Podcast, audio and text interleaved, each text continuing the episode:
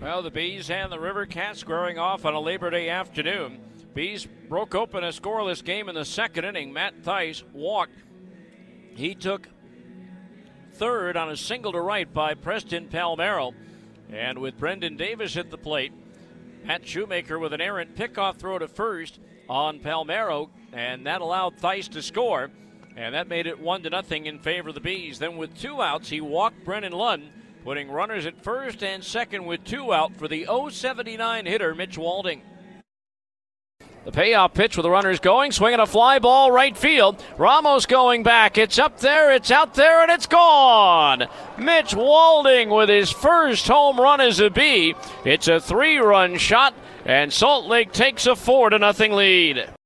And uh, the Bees would add to that lead in the fifth inning. Mitch Walding struck out but reached first base on a wild pitch by Shoemaker. He would advance to second on a ground out, bringing up Jose Rojas.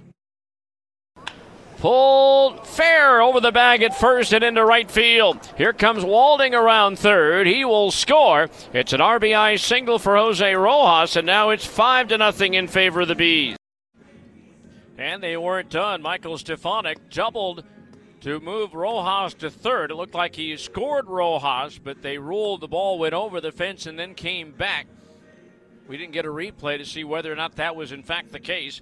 So anyway, Rojas had to go back to third. Runners at second and third for Matt Thaiss.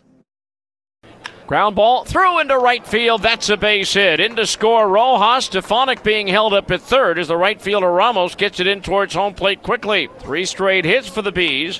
Thaiss drives in his 59th run, and now it is a 6 to nothing ball game as Rojas does score. So, 6 to nothing the score in favor of the Bees. Sacramento would chip away, getting a run in the fifth inning on a leadoff homer by Jason Krizan, and then he would score one more in the fifth, a one out triple by Mike Tauchman, who scored on an Arismendy Alcantara sacrifice fly to make it 6 to 2.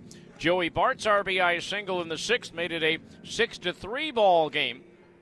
Bees would get one run back in the seventh on a sacrifice fly by Matt Thaiss and then would put it away in the ninth inning as pitcher Jesus Tona making his AAA debut and his first appearance above high A.